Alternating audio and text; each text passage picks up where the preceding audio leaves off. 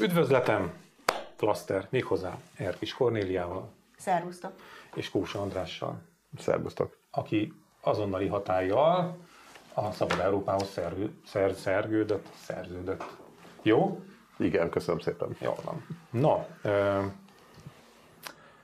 egy kiegyensúlyozott objektív műsort fogunk ma fölvenni, úgyhogy kezdjük azzal, kezdjük ezzel, hogy még nincs róla döntés, de ugye ö, Dóró Dóra ö, a parlamentben bedobott egy ilyen kérdést a miniszterelnöknek, hogy nekik van egy ötletük, amire a miniszterelnök úr azt válaszolta, hogy a kormány azt tervezi, hogy ha egy nő 25 és 30 éves kora között vállal gyermeket, akkor 30 éves koráig nem kell majd SZIA-t fizetnie. Na most agyaltam én azon, hogy vajon kinek, melyik társadalmi csoportnak, kiknek lehet ez jó, egyrészt, ezt kérdezném tőletek. Másrészt meg azt, hogy lehet-e ennek olyan hatása, hogy akkor az ismét visszaesett gyermekvállalási kedvet egy kicsit megtolja. Kornél. Cornélia. Hát egyrészt nyilván azoknak kedvez ez az intézkedés, akik többet adóznak, mert nekik nyilván több adót fognak elengedni, tehát most is egy olyasmivel állunk szemben valószínűleg, hogy, hogy a, a magasabban keresőknek fog ez forintosítva jobban kedvezni ez az intézkedés, mint az alacsonyabban keresőknek. Készült már kalkuláció a magyar sajtóban, érdemes rákeresni arra, hogy mennyit lehet ezzel nyerni, hát nyilvánvalóan egy számottevő összeget, és um, hát azért ehhez hozzá kell tenni azt, hogy, hogy nyilván, hogyha valaki 25 éves kora után el szülni, gyermeket vállal, akkor, akkor egy jelentős időszakra kiesik a munkából. Tehát ez azért nem a teljes 25 és 30 év közötti időszakra szól. Azt gondolom, hogy mindenképp megkönnyítheti a um, munkába való visszatérést, hiszen ugye itt arról van szó, hogy minden esetre olcsóbb lesz alkalmazni azt, aki, aki a gyermekvállalás után visszatér a munkaerőpiacra, mert őszintén szóval nem hiszem azt, hogy a magyarországi munkavállalók azok több fizetést adnának ennek fejében, inkább arról van szó, hogy azt látják ebben, hogy, hogy, hogy kevesebből fog kijönni ennek a mm, munkavállalónak a fizetése, úgyhogy ebből a szempontból jó lehet. Hát ugye, hogy mi van emögött, ugye emögött az van, hogy a 25 éves korig öm, szóló eszi a kedvezmény, az meg szűnik gyakorlatilag 25 éves korra, és ez valószínűleg kellemetlen pillanat lesz a, a választópolgárok számára, hiszen azzal szembesülnek adott esetben, hogy kevesebb lesz majd a fizetésük 25 éves koruk után, úgyhogy ezt, ezt, ezt is egy kicsit elodázza ez, a, ez az egész intézkedés, ugyanakkor szerintem azért azzal szembe kell nézni előbb-utóbb, hogy 30 éves korban mindenképpen meg fog szűnni ez a, ez a kedvezmény. Tehát egy olyan kedvezményről van szó, ami adott pontján a pályájának hátrányosabb helyzetbe hozza a, a munkavállalót, mint amilyenben volt korábban. De szerintem ez nyilván szembe is néz mindenki, nem? Tehát, hogy ez így megvan. De amúgy ez valóban segítség lehet egy fiatal ö, nőnek, hogy ugye 25 éves koráig se kell adót fizetni, és aztán se kell egy jó ideig, és azért Magyarországon elég rendesen adózgatunk. A kérdés az, hogy, hogy mi, lehet, mi lehet ennek a hatása? Hát nyilván egy olyan pozitív üzenetet akart ez a kormány közvetíteni, ami, ami, amitől a gyermekvállalási hajlandóság növekedését várja. Tehát én azt gondolom azért szerintem, hogy amikor már egy fiatal pár eldönt, hogy akkor nagyon hülye kifejezés, ugye, hogy belevágunk a gyerekprojektbe, tehát hogy, hogy akkor szeretnénk gyereket, akkor, akkor senki előtt nem a, azok a százalékok lebegnek, hogy amik a adókedvezményt jelentik adott esetben a jövedelmüket illetően, hanem egyszerűen szeretnének gyereket, de ahogy a Cornélia mondta, ez, ez abba viszont segíthet tényleg, abban a bizonytalanságban mondjuk, hogy ami sajnos ma is sokszor tapasztalható, hogy a fiatal anyukák, hogyha elmennek gyereket válni, vagy egyszerűen csak, hogyha hát tudják róluk, hogy gyereket szeretnének, akkor azért hiába törvényellenes, de sok munkaadó sajnos hát ezt úgymond nem veszi jó néven, és ezért vagy nem őket alkalmazzák, vagy nem őket léptetik előre, vagy nem ők, őket alkalmazzák hosszabb távú munkakörbe, vagy nehezen megy ugye a gyes után a visszatérésük a munkaerőpiacra, még akkor is, hogyha elvileg ugye védett időszakban lenne, és a munkáltatónak kötelező lenne visszafogadni őket. De egy, egy ilyen adókedvezmény, ez, ez nyilván munkáltató számára is egy plusz, plusz motivációt jelenthet, hogy, hogy, hogy akkor könnyebben vissza tudjanak menni ezek az emberek dolgozni. De ez olyan szinten probléma egyébként, hogy a fiatal, még gyermekvállalás előtt álló nőket ö, meglehetősen negatívan sújtja a munkaerőpiacnak a, a hm, hogy is mondjam, a, a, a, a hímorientált vezetősége, vezetése, vezetései. Már, én is voltam olyan vezetőségi ülésen egyébként, amikor arról döntöttünk, döntött a grémium, hogy kit vegyenek föl, és hogy azért ott azok a fiatal nők, akik úgy jöttek oda, hogy még nincs gyerekük, de szeretnének, hát Na és akkor te mire szavaztál? Vagy neked ez, neked ez volt szempont, akkor volt be. Nekem ez nem volt szempont. Nekem abszolút nem volt szempont, mert, mert, mert miért lett volna szempont? Tehát nem, nem, sőt. Hát akkor még én is viszonylag fiatal ember voltam. Nem, az kifejezetten zavaró. Tehát, hogy, hogy ugye egyből azt belekalkulálni, hogy, hogy most vegyük fel két évre, és akkor eltűnik háromra. Tehát, hogy, és ezt szerintem valami sok fiatal nő ezzel szembesül a hétköznapokban valószínűleg. Igen, nem, nem nem talál munkát. Igen, és pontosan ezek azok a rendszer szinti problémák, amikről én nem gondolom, hogy az ilyen adókedvezmények megoldanák őket. Ugye nagy kérdés, hogy hogy fognak ezzel élni a munkaadók, sokszor úgy élnek, a, vagy úgy élnek vissza a helyzettel, hogy amikor visszatér a, a gyermekvállalási időszakból a, a munkavállaló nő, akkor mondjuk megválnak tőle. Most lehet, hogy ezek után azt fogják mondani, az hogy nem válunk meg tőle, hiszen ugye, hiszen ugye egy, egy gyakorlatilag egy kedvezményes áron idézőjelbetéve foglalkoztathatjuk őt, de ki tudja, hogy ugyanez a munkáltató ez mit fog lépni akkor, amikor ez 30 éves korban ez az adó a kedvezmény ez megszűnik. Tehát azt gondolom, hogy magát a rendszer szintű problémát, ami abból áll, amit mondtál, azt, az igazán nem, nem nagyon tudja ez megoldani, azt tudná megoldani, hogyha mondjuk a társadalom és a, és a munkavilág is tudomásul venni azt, hogy az apa is szülő, tehát ugyanúgy, ha a gyermek mondjuk megbetegszik, akkor lehet, hogy kiesik a munkából, uh, ugyanúgy szám, számon kell tartani azt, hogy neki a nevelési intézményből a gyermeket fel kell venni, meg az oktatási intézményből, és, és mindentől kezdve minden egyéb, ami, a, ami a gyermekneveléshez hozzátartozik. Tehát például, hogyha el tudnánk tolni ezt a meglehetősen nőközpontú családképet kvázi abba az irányba, hogy, hogy, hogy a férfiaknak is vannak ilyen jellegű um, igényei és kötelezettségei, akkor, akkor az már sokkal többet javítana a helyzetem. De, De ilyesmiről nincs szó, például, hogy az apasági szabadságot lényegesen megnövelik ha jól tudom. Hát ő nincsen, de ugye elvileg apa már megy esre. Nekem van is ismerős egyébként, aki apukaként ő, ő, ő megy esre. De hozzáteszem, hogy nyilván a törpe minoritást képviseli még az ismerőseim körébe is természetesen, tehát ez a társadalmi szemléletváltás ez tényleg fontos, fontos lenne, illetve hát a másik, ami ugye nyilatkoztak azért itt különböző civil szervezetek ezt a döntést kommentálva, és azért többen felhívták a figyelmet arra, hogy azért a a, ahhoz, hogy egy, egy negatív demográfiai folyamatot megváltoztassunk, ahhoz mindenképpen igen, sokkal mélyebb dolgokra lenne szükség, mert hogy a gyerekvállalási kedvet például mondjuk, ami nagyon-nagyon tudja befolyásolni, a, a hosszú távú kiszámíthatóság. Tehát az, hogy például én tudjam azt, hogy bízhassak benne, hogy hosszú távon lesz munkám, hogy? Most ar- arról, hogy ugye új lakást vásárolunk ilyen ingatlanárak mellett fiatal párok esetében ne is beszéljünk, de legalább abban bízhatok, hogy mondjuk hosszú távon tudom fizetni az albérletemet, adott esetben, hogy, hogy, hogy hosszú távon mondjuk lásd a nyári teljesen ultimátumszerű ugye kata szabályváltoztatás, hogy hosszú távon ö, ö, tudjam azt, hogy milyen feltételek mellett adózok például, és azért ezek, ezek sajnos itt Magyarországon, Kelet-Európában hát jó részt hiányoznak, ö, és mondjuk azt, hogy szinte sosem voltak adottak, adottak egy, egy, egy, egy az életét éppen elkezdő fiatal pár számára. Úgyhogy onnantól kezdve pedig szerintem, tehát eleve azt például mondom, hogy, hogy, hogy, hogy albérletet fizetni nagyon nehéz, és vagy az, hogy mondjuk gyerekkel albérletet találni. Hát azért arról is mennyi horror történetet ismer mindenki,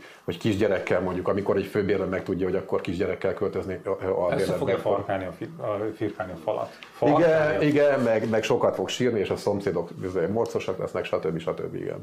Hát minden esetre ezeknek az intézkedéseknek a rövid távú hatását az biztos, hogy nem fogjuk látni, mert hogy ez az időszak, ami most van, jön, az tudja, hogy nem a gyermekvállalási kedvet erősíti, nem? Tehát most senki nem mer tervezni, azt látjuk, hogy szép lassan ránk szakad az ég, vége a világnak, és a többi, és a többi, úgyhogy azért ez majd biztos, hogy vissza fogja vetni, nem csak Magyarország volna. Na de, ja, bocsi. A szándék ettől függetlenül szerintem azért méltánylandó, bármely kormány, kormány részéről, hogy, hogy, hogy törekszik arra, hogy fokozza a gyerekvállalási kedvet, az eszközökön nyilván lehet vitatkozni. Hogy mindeközben, ugye tegnap több ezeren tüntettek a Pintér Sándor féle abortusz rendelet ellen, ez a bizonyos szívhang történet, arról elég sokat beszéltünk már, úgyhogy még egyszer elmondom. mert hogy arról van szó, hogy azoknak a az nem jó szó. Szóval, hogy meg kell hallgatni a, a, a magzatnak a szívhangját, és csak utána mondhatja azt a hölgy, hogy akkor mégiscsak a abortusz választja, és hát ez ellen volt egy tüntetés. És azt hiszem, hogy amióta beszélgetünk erről a témáról, még nem volt nekünk kollégina vendégünk, úgyhogy kíváncsi vagyok a véleményedre nagyon. Magával a rendeletről is, hogy akkor mit, mit gondolsz? Egy alkalommal megírtam ezt egy jegyzetben a Magyar Hang oldalán, most is megtalálható. Nem szívesen közelítem meg a kérdést abból az irányból, ahonnan rendszerint meg szokták közelíteni ezt a vitát Magyarországon. Azt gondolom, hogy a probléma az, hogy, hogy mindkét szélsőséges álláspont, az egyik, hogy alanyi jog az abortusz, ugye itt Amerikában erről volt szó, hogy hogy most ez a fajta jogi megítélése megszűnt a dolognak, tehát már nem tartják alanyi jognak, de ha alanyi jognak tartjuk, abból logikusan az következik, hogy szinte a terhesség utolsó pillanatáig gyakorlatilag elvégezhető lenne az abortusz. Ha pedig emberölésnek tekintjük, ahogy azt a, mm, a magukat életvédőként apostrofáló szervezetek és, és személyek gondolják, akkor pedig abból az következne, hogy egyáltalán nem lehet abortuszt végezni, ez a logikus. Tehát, hogyha ez a jogi minősítése ennek, és a magzatot a fogantatása pillanatától teljes értékű embernek tekintjük, akkor ebből ez következik. És ezért van az, hogy azok a viták, amik a, a jogi szabályozásáról szólnak ennek az egésznek, mind, mindannyiszor megrekednek. Hiszen ugye Lengyelországban is már egy kicsit vissza kellett lépni a szabályozástól az élettel összeegyeztethetetlen fogyatékosság esetén, most már megengedik Lengyelországban is a szigorítás. Utána egy enyhítés következett, és most már megengedik a, a terhesség megszakítást. Tehát azt látjuk, hogyha, hogyha um, logikusan és, és teljesen alkalmazzuk ezeket a, ezeket a jogi megközelítéseket a szabályozásban, akkor az, az valahogy mégsem működik. Tehát azt gondolom, hogy, hogy nem, nem ebből a szempontból lenne érdemes megközelíteni ezt a vitát, és itt hívnám fel a figyelmet arra is, hogy az abortusz nyilván senki nem tartja egy jó és egy kívánatos dolognak, de az a helyzet, hogy talán nem is tudunk más olyan jelenséget megnevezni a, a történelem során, ami ilyen sokáig ennyire tartósan a társadalomban szürke zónában létezett volna. Tehát, hogy nyilvánvalóan tiltották egyházi oldalról is, orvosi oldalról is egészen régóta, és mégis ez egy megtűrt, megtűrt jelenség maradt a, társadalomban. Nem azt mondom, hogy, hogy ez az abortusz megítélését, erkölcsi megítélését befolyásolja, ez egyszerűen egy társadalmi realitás. Hát... Ez, szóval ez egy nagyon-nagyon-nagyon-nagyon nehéz, nehéz kérdés. Az Igen, ezt láttam, láttuk. Igen, hát az, az, valóban az. Nem tudom, tehát nyilvánvalóan én, én onnantól kezdve, hogy én természetesen láttam a kislányom múltrang felvételeit, a, meghallottam a szívfelgiát, onnantól kezdve nyilván az ember nem, nem tud igazából csak pusztán objektíven viszonyulni ez a kérdéshez. Miközben egy államnak természetesen az a feladata, hogy, hogy ez sajnos ez egy létező probléma, amiről a Cornélia is beszélt, hogy egy államnak valamilyen szinten ezt szabályoznia kell, méghozzá úgy kell szabályoznia, hogy, hogy azt az adott társadalom valamilyen el tudja fogadni, és azért azt tudjuk, hogy a magyar társadalom érdekes módon ebbe a kérdésbe, miközben ugye egy csomó ügyben kifejezetten konzervatív attitűdöket mutat, az abortusz ügyében viszonylag liberálisnak, vagy liberálisnak tekinthető, tehát a, ezt a Európában is azért inkább megengedőbbnek tekinthető abortusz törvényt, ugye, hogy 12. hétig a válsághelyzetre hivatkozva, ami valljuk be egy kumiparagrafus, bárki kérheti az abortuszt, ezt a magyar társadalom széles rétegei elfogadják, és nem is szeretnének különösebben szigorítást rajta. A, a, a probléma az az szerintem, erről a Válasz online volt két hete körülbelül egy cikk, hogy ugye vannak olyan régiói Magyarországnak, mondjuk főleg Észak-Kelet Magyarországon, ahol ezer, ezer, ezer születésre 400 abortusz jut, ami, ami azért egy, tényleg egy tragikusan nagy szám, ezt senki nem vitathatja, de, és, és, a, és a probléma az, hogy, hogy, hogy a, magával a, ki, a, a kiváltó helyzet, vagy kiinduló helyzet javításával azért nem nagyon akar foglalkozni a kormány láthatóan. Tehát az, hogy, hogy tényleg ebből a válaszolni egy cikkbe is ez, hogy, hogy sajnos vannak olyan társadalmi csoportok Magyarországon, akik számára a fogamzásgátlás egyelő az abortusszal, ami, ami nyilvánvalóan egy nagyon-nagyon rossz, tragikus dolog. Ehhez képest nincsenek megfelelő felvilágos, felvilágosító programok az iskolában, nagyon sokan nem tudják, vagy nincsenek tényleg tisztában a fogalmazásgátlás elemi szabályaival vagy gyakorlatával, nehezen hozzáférhetőek ezek az eszközök, és nem is olyan olcsóak, ugye, tehát ezeken az a baj, hogy ez, ez, e, ennek a részén, vagy a probléma halmaznak e, ezzel a csomagjával, egyáltalán nem, lát, nem látjuk szerintem, hogy lenne kormányzati szándék, hogy foglalkozzanak vele. Hát sőt, ugye amúgy, amúgy se volt túl erős ez a felvilágosítási tevékenység az iskolákban. És ugye a gender őrület tetőfokára hágása óta meg nincs. Tehát megszűnt az iskolákban. Tehát, hogy, hogy nem, nem is um, próbálnak ezzel semmit tenni, nem, hogy nincs kormányzati szándék, hát a kormányzati szándék pont ellene. Hát igen. Azt nem tudom egyébként, hogy maga a felvilágosító tevékenység az, az inkább csak olyan áldozata lett ennek a gender um, háborúnak, nem? Tehát, hogy nem, nem volt ez így célkeresztbe, de hát, hát ha, ha, ha, volt, ha volt egyáltalán mi, mi áldozat. Hát nem váljon. nagyon. De azért mondom, addig, addig sem nagyon volt, most aztán meg nem is nagyon lehet. Tehát, hogy ebből hát igen, miközben, csak sikerült szintet lépni lefelé. Miközben arra is vannak azért felmérések, hogy, hogy szintén a, a, a magyar társadalomban nagyon-nagyon sokan, vagy nagyon sok család, nagyon sok szülő érzi úgy, hogy a szexuális felvilágosítás alapvetően az iskolai feladat, tehát hogy nem otthon kell ezt úgymond elvégezni, hogy na akkor gyerek kisfiam, üljünk le, és akkor beszéljük meg, hanem hogy akkor ezt, ezt inkább akkor rátoljuk, lehet, hogy rossz szülői gyakorlat, de a szülők inkább megpróbálják el, eltolni maguktól, és, és azt mondani, hogy akkor ezt inkább intézi el az iskola. Az iskola viszont nem intézi el. Hát, Igen, és egészen nagy, nagy mélységek és, és szomorú állapotok mutatkoznak meg ezen a téren, tehát nem tudom, nálatok volt-e annak idején milyen fajta felvilágosítás, mindenkinek van egy ilyen története. Az én történetem az az, hogy nálunk a biológia könyvben volt benne a fogamzásgátlás módszereiről szóló összefoglaló, és, és abban ott szerepelt a naptár módszer, mint, mint egy szuper jó dolog, amit nagyon érdemes lehet kipróbálni, mert hormonmentes és egyéb, és hát akkor nekem kellett ott felvilágosítani a, néhány érdeklődő osztálytársnőmet azzal kapcsolatban, hogy ennek milyen kockázatai vannak, és, és, hogy a, és hogy a hatékonysága, főleg, hogyha nincs meg a megfelelő tudásunk ennek alkalmazásához, vagy az adottságaink, akkor, akkor az így mivel is jár, és akkor csodálkoztak is már tényleg? Nálunk, nálunk kétszer is volt, az egyikre nem emlékszem, a másik az az volt, hogy bejött a biológia tanár, és azt mondta, hogy a, az ember szaporodása a 28. oldal otthon elolvasni. olyan, olyan, olyan szinten se akart belemenni. tanulói, tanulói kísérlet. együtt, igen. Nálunk, nálunk osztályfőnöki volt kifejezetten ilyen, aztán persze természetesen 15 éves kis hülye izé kamaszok egész izé, röhögésbe és röhelybe fulladt, valljuk be őszintén szóval. Tehát amikor a gumiószer használatát egy fakanállal próbálta izé, demonstrálni mondjuk az illető önkéntes, akkor azért az... Néhány szomorú srác magára ismert. Hogy, de hát nyilván van ennek ilyen pedagógiai módszertan, amelyel el lehet érni azt, hogy a, ne essenek ki a padból a röhögéstől, hanem, Persze, hanem átérezzék ennek az egésznek a súlyát. Um, még annyit ide, hogy te is bajba voltál az első útrang felvétel elemzésével? Ami, attól függ persze, hogy milyen időskorában készült a gyermeketekről. Mely érted, hogy baj, baj hát mikor ugye a boldog feleséged elvitt ezt egy ilyen... Megtaláltad a gyermeket, aki... Nézd, milyen cuki, és néztem, hogy melyik csillagkép ez, mert úgy nézett ki az egész, mint valami, a két galaxis ütközik.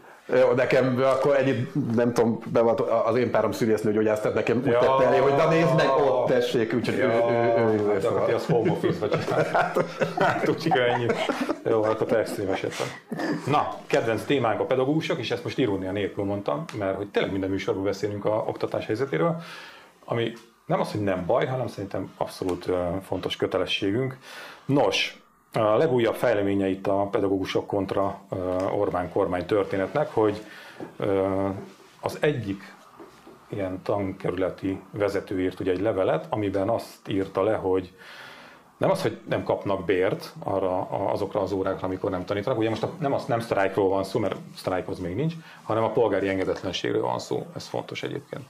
És azok a pedagógusok, akik részt vesznek a polgári engedetlenségben, tehát nem veszik fel a munkát adott napon vagy napokban, ők korábban az volt, hogy akkor nem kaptak bért ezekre a órákra, munkaórákra, de most az van, hogy a bérük másfélszeresét vonják le tőlük. És most itt elég nagy felháborodás van, én próbáltam itt ö, köröket futni, hogy most akkor hogy is van, mint is van, és az a helyzet, hogy ez a polgári engedetlenség történet, ez teljes mértékben szabályozatlan valami, de hát azért polgári engedetlenség. Hát a polgári engedetlenség szabályozva lenne, akkor ugye nem teljesíteni a funkcióit, hogy tulajdonképpen még az is előfordulhat simán, hogy ez jogilag megáll. Hát a PDS nyilatkozott, és a PDS egyik jogi szakértője, és ő azt mondta, hogy tehát az, az semmiképpen azért az egy alapvető, még a, még a, még a már nagyon felhított magyar munkatörvénykönyvben ből sem következhet, hogyha te egy órát nem dolgozol, akkor más felett vonjanak le. Tehát maximum annyit szankcionálhat a munkáltató veled szembe, amennyit úgymond te elkövetsz, aránytalanul nem, hogyha egyébként egyéb úgymond fegyelmi védséget nem követsz el. Bocsánat, úgyhogy Úgyhogy azért, hát én De biztosan veszem, hogy ez, is, ez az ügy is bíróságra fog kerülni, és aztán majd mondjuk a munkahogyi perek szerencsére, vagy azok, azok viszonylag hát záros határidőn belül lezár, lezárulnak Magyarországon, úgyhogy, úgyhogy jó esélyük van rá, hogy akár ebből még idén is lehet valami ítélet, hogyha valaki munkahogyi bírósághoz fordul. Én azt gondolom, hogy a PDS ezek után feltételezem, hogy meglépje ezt. Hát mindenképpen meg kell, mert, mert azért az elég jelentős kitolás lenne, hogyha ez valóban így működne, vagy ezt következetesen is alkalmaznák. De, de ugyanakkor meg, meg, meg szerintem a PDS, a strike felől közelíti ezt a dolgot. És ezért mondtam, hogy itt fontos az, hogy ez nem sztrájk, hanem engedetlenség, mert ez egy más megítélés alá esik, de abszolút jogász se vagyok, úgyhogy kíváncsi vagyok, hogy mi lesz ebből a perből, ha lesz.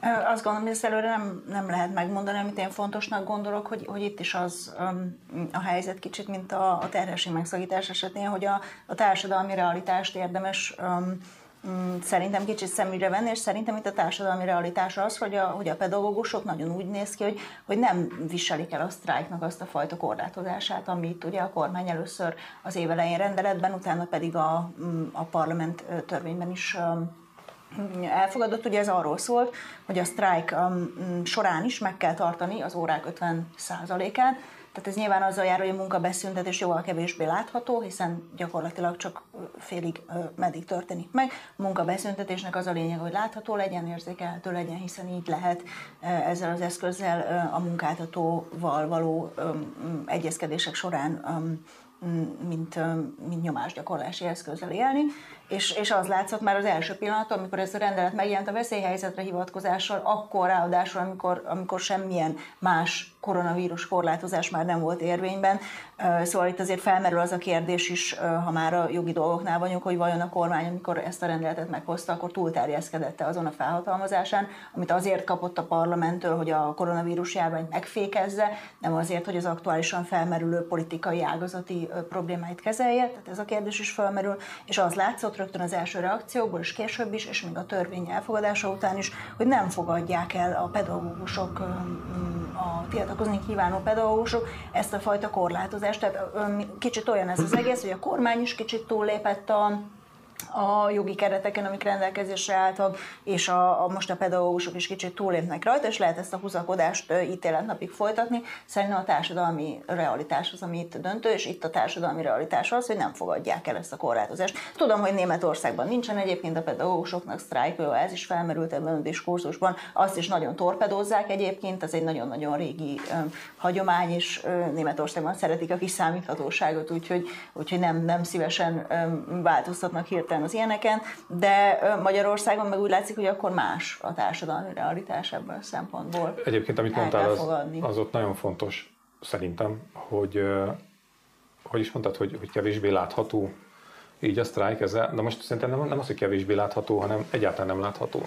Tehát, hogy ugye a pedagógus sztrájknak az lenne a, a, a funkciója, mármint, hogy a, nem a funkció, a hatása, hogy a szülők azzal szembesülnek, hogy a gyermekük otthon van, mert az iskola be van zárva, és valamit kezdeniük kell, és akkor ez kihat a társadalom valamennyi csoportjára, akinek van gyermek értelemszerűen. Na most ebből ugye a sztrájk törvénynek a módosítása után az égvilágon semmi nem érződik, mert felügyeletet is biztosítani kell, meg ott tanítani is kell. Hát igen, sőt, ugye ennek a utasítás csomagnak külön része is, hogy az iskolának kifejezetten azt kell kommunikálni a szülők felé, hogy az, az oktatás zavartalanul folytatódik. Vagyis ugye? nincs sztrájk, ugye? Igen. Tehát, hogy helyben, helyben vagyunk. Tehát, hogy aki nem ért, hogy a pedagógusoknak mi ezzel a problémája, az, azt gondolom, hogy, hogy azon, azon nehezen ö, ö, tudnánk ebben a helyzetben segíteni. Azt azért hozzáteszem, hogy a Nemzetközi Munkaügyi Szervezetnek a, az álláspontja szerint a gyerekfelügyelet az kérhető, hogy az biztosítsák a sztrájkolók, uh-huh. és az egy méltányos, méltányos elvárás, hogy az legyen, de szó sincs arról, hogy, hogy a tanítás is olyasmi lenne, ami, ami sztrájk alatt a munkáltató részéről teljes joggal elvárható. Van én nekem egy általános iskolai igazgató helyettes ismerősem, és ő azt mondja, hogy ez egy jó iskola egyébként, jó, jó helyen. Tehát, hogy hogy sorra mondanak fel a kollégák. Tehát, hogy ők se számítottak arra, hogy ilyen kilépési hullám lesz. És ez egy olyan, a kedvenc szó, ez a spirál, ami megy lefelé, hogy ugye közben aki marad, azzal szembesül, hogy helyettesítenie kell, valahogy meg kell oldaniuk a, a történetet. Tehát még többet kell dolgoznia, ugyanannyi vacak fizetésért, még rosszabb helyzetben vannak a maradó pedagógusok, ez valószínűleg az, azt a hatást hozhatja, hogy a közülük is majd egyre többen lépnek ki, és akkor ez egy ilyen, meg a, a nagyobb fiamiknál a, a gimnáziumban, ami szintén jó nevű gimnázium, ö, ott pedig most az történt a héten, hogy beteg lett a matek tanár, matek off. Nincs nem tudják megoldani. Úgyhogy nincs. A héten nem volt matek óra senkinek. És hozzáteszem, hogy ez a, ez a hát nem a felszín, de meglehetősen um, szűk keresztmetszet egy, um, egy jó fővárosi iskola, egészen elképesztő helyzetek tudnak vidéken kialakulni. Erről is, Tényleg az Encsi. Az erről Encsi is írtunk most a Magyar Hangban. Ott mi történik Encsen? Hát leégett az iskola egy évvel ezelőtt, és az történt, hogy még mindig nem történt semmi, és mivel egy kis része használható az épületnek, ezért délelőtt az alsósok járnak iskolába, és délután pedig a felsősök. Ez nyilván logikusan azzal kell, hogy járjon, és a lakosság is um, ezt erősítette meg, hogy nincsen napközi. A, mi egy olyan településen, ahol a gyermekeknek szinte 100% általános helyzetű, azért um, azt gondolom, hogy, um, hogy egy fontos lenne az egész napos iskola, és aminek egyébként a szakmai célja is részben az volt, mikor 13-ban bevezették, hogy, hogy felügyelet alatt és, és fejlesztés alatt állhassanak ezek a gyerekek egész nap. Na hát ez, ez itt már nehezen tudna megtörténni. Arról nem beszélve, hogy fölmentem az iskola honlapjára, és azt láttam, hogy a 11 tanerőből, aki ott a tantestületet alkotja, hárman szaktanárok, és egyetlen tanító van, aki egyben az igazgató is, tehát uh-huh. fogalmam sincs, hogy ilyen körülmények között egy leégett épületben, délelőtt délutáni munkarendben milyen, milyen oktatást tudnak a gyerekeknek nyújtani. Egy feltételes közbeszerzés zajlott le egyébként a, az iskolának a rendbetételére, ami olyankor szoktak kiírni, amikor nem biztos még a forrás. Tehát, hogy gyakorlatilag ebből az derül ki, hogy ezt a tankerület közölte, hogy, hogy el lehetne kezdeni a felújítást. Ha a feltételes közbeszerzés lezárult, és megvan a forrás, de úgy látszik, hogy ezek szerint nincs meg a forrás, és így vannak ö, egy éve. És ahogy én nézem a helyzetet, valószínűleg még egy további évig így lesznek.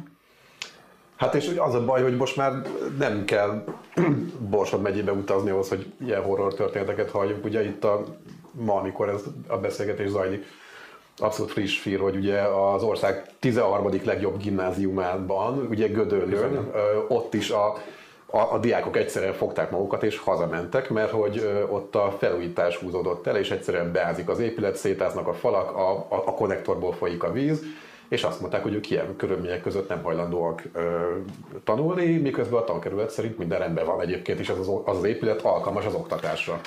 Kivételesen hadd beszéljek egy kicsit hosszabban. Ott legalább felújítás van egyébként, tudom, hogy nagyon tragikus történt. Na, hát az történt, Nézzük hogy a az én rokonom, aki Sátorói helyre, azért költözött Götölőre egyébként, hogy a, a kisrác ebbe a gimnáziumba járhasson. Már az évintó előtt küldött nekem fotókat, hogy nézd meg, ide fogják beküldeni a gyerekeket. Ugyanis a, a felújítás az semmilyen szinten nem volt kész. Nem volt meg az azbesztmentesítése például. Ott álltak a, a mindenféle építőanyagok, a, meg a munkaeszközök a folyosón. Tényleg így néztem a fotókat, mondom, ez mikor csinált? Ez mondta, hogy most, szeptember 1 voltunk egy-két nappal. És azt mondta, hogy ő nem engedi be ebbe az iskolába a gyereket. Nem, ebbe nem fog bemenni az a suliba. Kijött a tankerületi vezető, felvette a NER szemüveget, minden egyben a helyére pattant. És azt mondta, hogy ez így, ahogy van. És elindult az oktatás a, abba az osztályba, ahova az én rokon gyermekem jár. Ő náluk is egy, talán a fele a szülőknek egyszerűen nem engedte be a suliba, és úgy tűnik, hogy ez a helyzet csak romlott azóta, mert ugye ma tényleg az történt, hogy a diákok felálltak és azt mondták, hogy oké, okay, nem fogunk egy ilyen életveszélyes bióba ücsörögni. De mondjuk én azért most elővenném a tank, tankerület vezetőjét, nem? Tehát, hogy megfognám a kis brabancát, és oda sétálnék vele, húznék egy azbeszcsíkot, és ez a... felszivatnám vele, és akkor tessék megnézni, hogy... Mert ez hú, van egy felelőtlenség. És ez a jobbik verzió egyébként, tehát azt gondolom, hogy a, a, a kormányzatnak köszönetet kell mondani ezeknek a szülőknek és diákoknak, akik itt háborognak, mert hogyha valami történik, akkor, akkor az azon szárad, aki az oktatásért felelős miniszter. Jelenleg ugye Pintér Sándor, nehezen tudom elképzelni, hogy egy ilyen eset után lemondana, de, de számos, főleg tőlünk nyugatabbra eső európai országban ez, ez így szokott történni ez így szokott történni, hogy komoly, komoly politikai felelősség keletkezne ott, hogyha valakit mondjuk megütne az áram, mert vizes a konnektor. Hát igen, csak ugye itt is a történet egy másik része pedig, hogy a szülők szerettek volna egy fórumot, ugye, ahol a, a tankerület vezetőivel szerették volna ott személyesen megbeszélni ezeket a problémákat, és a tankerület vezetői először azt mondták, hogy elmennek, majd az utolsó pillanatban azt mondták, hogy mégsem.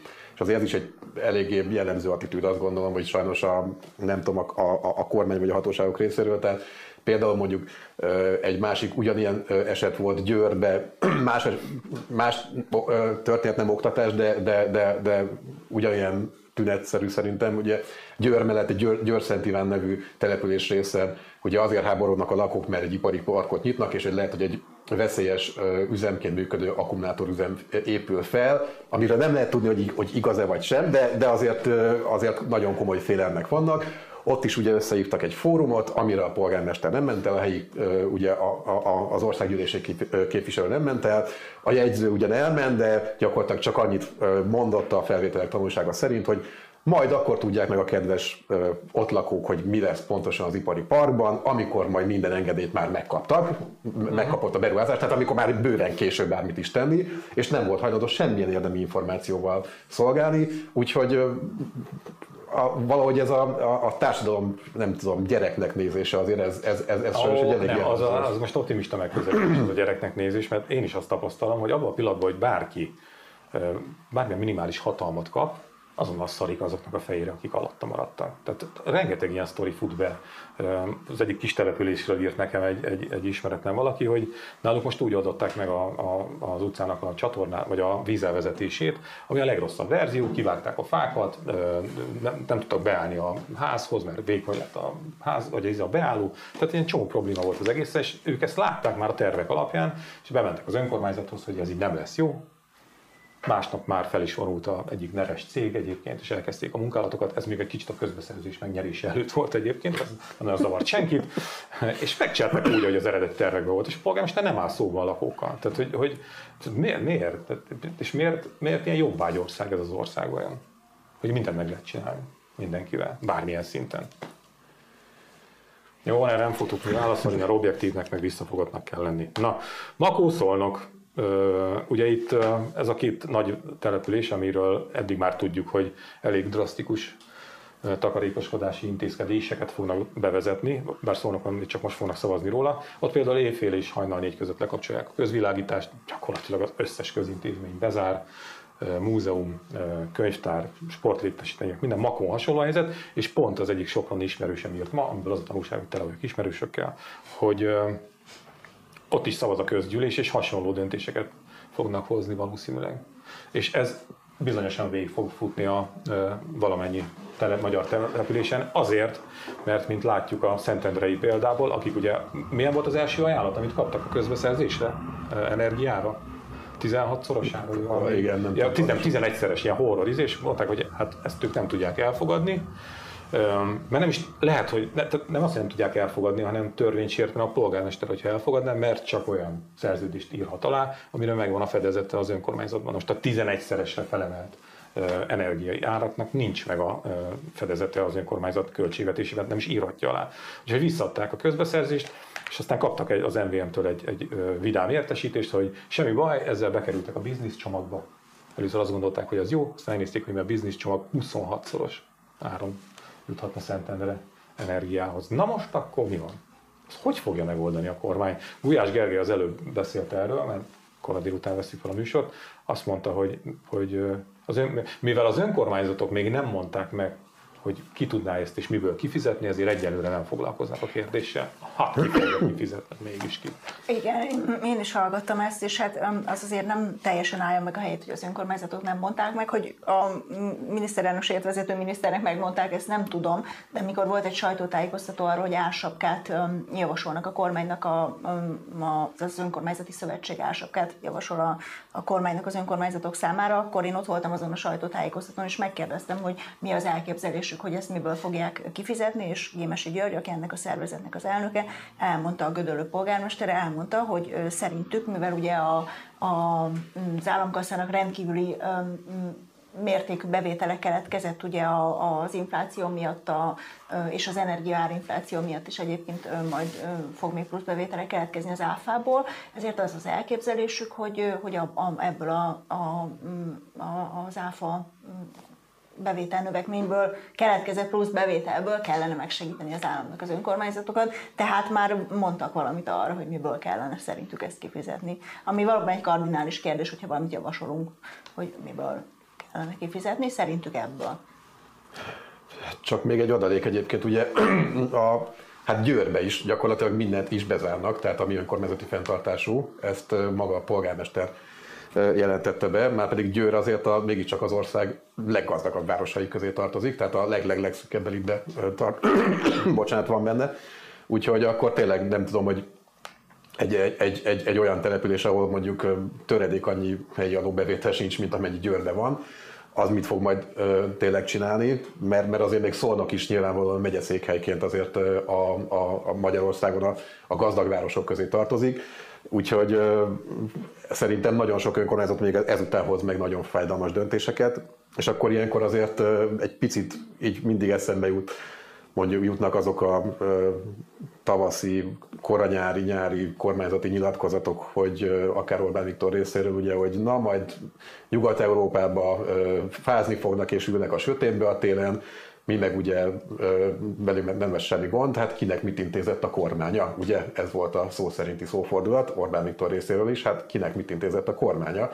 Úgyhogy kíváncsi leszek, de és, és ugye tegyük hozzá, hogy amikor például kormánypárti polgármesterek is, például Cserpalkovics András Székesfehérvári polgármester már előre figyelmeztetett hogy ebben a helyzetben veszélyesen alul, alulfinanszírozottak az önkormányzatok, akkor akár például Gulyás Gergely részéről is, ugye egy, egy kormányinfón úgy próbálták meg, hogy is mondjam, negligálni ezt a, ezt a dolgot, hogy hát nem is igazi polgármester az, aki nem sír állandóan a települése ja, gazdasági igen. helyzete miatt. És Jó, van, de egyébként mehet ez az izé meldöngető szokásos kommunikáció, csak én azt gondolom, hogy tényleg most már fizikailag is kezd megérkezni a válság. Tehát, hogy eddig is volt, tehát nem az, hogy nincs, meg nem tudtunk róla, hanem, hanem meg az infláció azért az már ütött elég rendesen, de hogy úgy most olyan kőkeményen kézzelfoghatóan most itt van a határon, innettől már fájni fog, mindenkinek fájni fog. És akkor meglátjuk, hogy hogy, hogy, hogy működik ez a szokásos fideszes nagyképű izé. Hát háborús, hát a háború egyértelmű. Jó, tudom, hogy Brüsszel a hívás, oké, meg, persze, meg, Brüsszel, már, meg, meg, hát igen, meg, meg, a nemzeti konzultáció, majd rendbe rakja. Már ma reggel olvastam az Origon, hogy szóval Brüsszelbe rettegnek a nemzeti konzultációtól. ja, Teljesen elmebetegek, tényleg, már nem a Brüsszelben, hanem a Origóiknál. Um, egészségügy jó, csak hogy ilyen vidám legyen a mai kis etap. Az is egy jó téma mindig, ugye, és örök téma. Valamit tervez a kormány, nem tudjuk, hogy mit. Ugye az orvosi kamara nyilatkozott erről, hogy, hogy olyan jeleket mutat a kormány, mint hogyha hozzányúlnának a egészségügyi nagy rendszeréhez is. Mert hogy az orvosi kamara szerint már az összeomlás szélén van a magyar egészségügy. Hát ezt már sokszor elmondtuk, és akkor, hogyha most én Fideszes néző lennék, akkor azt mondanám, hogy de te idióta baromállat összeomlott, ezer éve ezt mondod, de most úgy néz ki, hogy valóban kezd összeomlani. Például házi orvos mesélte, Pest megyében hasi ultrahangra jövőre sincs időpont. Igen, egyébként az az érdekes, hogy um, tényleg megjelent ez a nyilatkozat a házi orvosnak, de, de én máshonnan is hallok ilyen dolgokat, internetes fórumokon is találkoztam, a legkülönbözőbb településekről mondták azt, hogy három-négy öt hónapra kaptak hasi ultrahangra időpontot, és ugye volt ott olyan, aki bekommentelte ez alá, hogy hogy neki így derült ki, hogy a morrákja, és hogy nagyon nem volt mindegy a műthetőség szempontjából az, hogy mennyi idő telik el a diagnózisig. Tehát, hogy ez, ez már tényleg ez már tényleg vérre megy, és és, és elképesztőnek tartom azt, hogy, mert hogy nyilván persze, tehát a magyar egészségügyen rengeteg probléma volt. Nem biztos, hogy 12 év alatt patikára rendbe lehetett volna tenni, de, de hogy ezek az óriás és fundamentálisan fontos reformok, amiből a másodikat még nem ismerjük, az első az az orvos bérrendezés volt, ez, ezek azért akkor jöttek, amikor már tényleg a Covid miatt az összeomlás fenyegetett, és nem értem azt a logikát, ami mögött van, hiszen, hiszen ehhez hozzá lehetett volna kezdeni már jóval hamarabb is volt szó arról, hogy ugye kórházberuházások is most leállnak, hát olyan beruházásokról van szó, aminek a befejezését ígérték a, vagy 2018-ra, nem emlékszem pontosan, vagy 18-ban a ciklus végére, de mindenképpen már kész kellene lenni például a János kórháznak az ígéretek szerint, és is. akkor nem, nem lenne mit leállítani, hiszen ott állna a János kórház. Tehát sajnos, sajnos ezek eléggé elég jól tehát Budapest, érthető összefüggések. Tehát Budapest abszolút szopóágra került most ezzel a, a, a beruházás befagyasztással, mert ugye eddig az volt a, a kommunikáció, meg a valóság is, hogy miközben vidéken voltak fejlesztések, de a humán erőforrás az ott is ugyanúgy csökkent, tehát rengeteg házi orvos hiányzik a rendszerből, és évről évre ugye egyre több. De Budapesten mindig az volt, hogy mivel a Budapestnek a fejlettségi szintje meghaladja azt a bizonyos uniós átlagot, ami ö, alatt lehet csak ö, ilyen célokra fejlesztési pénzeket fordítani, ezért Budapest nem kapott ebből, hát meg is lehet nézni a fővárosi egészségügyi intézményeket. És akkor az volt a nagy, nagy, nagy, majd az alagút végén a fény, hogy itt van, hogy itt lesz a szuperkórház és az minden megold, és akkor ezek a régi intézményeket tulajdonképpen lehet, hogy is lehet fejteni, csak hogy szuperkórház se lesz, és marad minden a régiben. Hát igen, és akkor ugye tényleg a, még a, egy, egy, egy valóban azért még újnak és modernnek számító kiemelt intézmény is, mint a Szent Imre Kórház, ugye mi is foglalkoztunk vele, hogy már ott sem működik a szülészet folyamatosan például, tehát nem tudnak valamikor nem, nem, nem lehet ügyelet, időben szülni például, ott is olyan kevés orvos van, megápoló, hogy, hogy már az ügyeletek fenntartása is problémát okoz.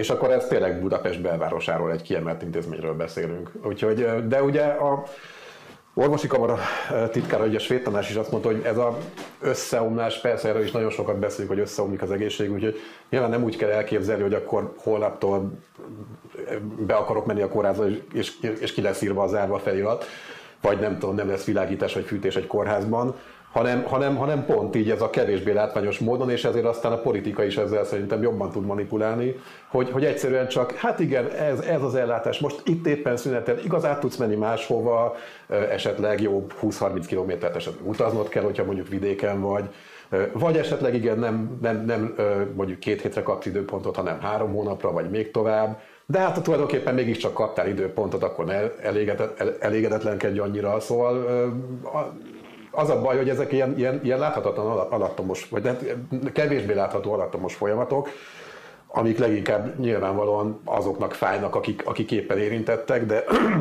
De itt beletörődés van, tehát a magyar hát társadalom elfogadta persze. azt, hogy az egész, központi egészségügy az állami az olyan, amilyen, és akkor valahogy megoldjuk a, a maszekba. Hát, és az állam meg élvezte ezt, hogy nem kell foglalkozni vele. És én azt gondolom, hogy, hogy azért felmerül a kérdés, hogy ezt nem nevezhetjük el összeomlásnak. Tehát, Dehogy nem. Ha nekem öt hete fáj a mm, hasam, mint ahogy a ebben a mm, posztban olvastam, ami ezen az egyik közösségi médiás fórumon megjelent, ha öt hete fáj a hasam egyfolytában, és nem ugrik el, és már mindent megtettek velem, amit ultrahang nélkül meg lehet csinálni, és azt mondják nekem, most ez szeptember elején volt, vagy közepén, hogy, hogy decemberben tudok menni ultrahangra, akkor ha ki tudom fizetni, akkor ki, kifizetem. És ha pedig nem tudom kifizetni, akkor lehet, hogy gyomorrákom van, és lehet, hogy mire oda jutok, hogy mert az ultrahang után is vannak ott még különböző folyamatok, mire valami pontos, pontos diagnózis kiderül, akkor lehet, hogy meghalok. Tehát, hogy konkrétan, konkrétan ez, szerintem ez a helyzet. Hát apukám ebből szempontból sokkal szerencsésebb volt, mert augusztus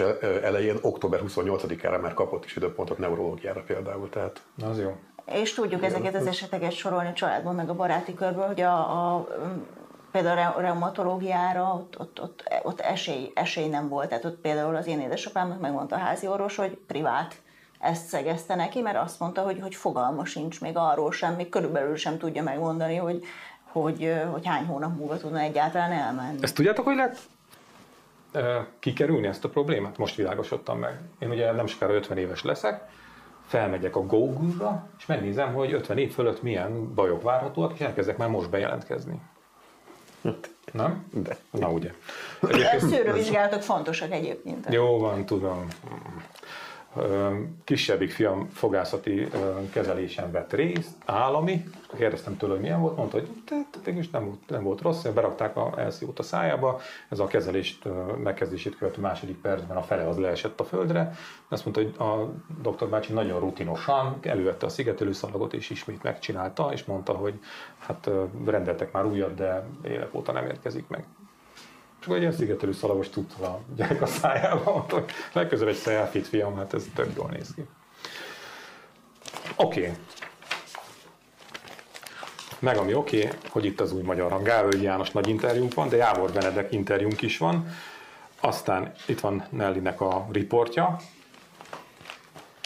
a szigorú magyar valóságról, meg a szokásos kis publicisztikáink, riportjaink, úgyhogy ajánlom magunkat, és amit még el kell mondanom, hogy október 1-én 19 órakor hadszínteátrum kötött fogás extra, jöjjenek, mert szerintem az előző jó volt, biztos ez is jó lesz, ráadásul ugye, ha eljönnek, akkor támogatják vele a szerkesztőségünket, és az sose baj, hogyha van mögöttünk közönség.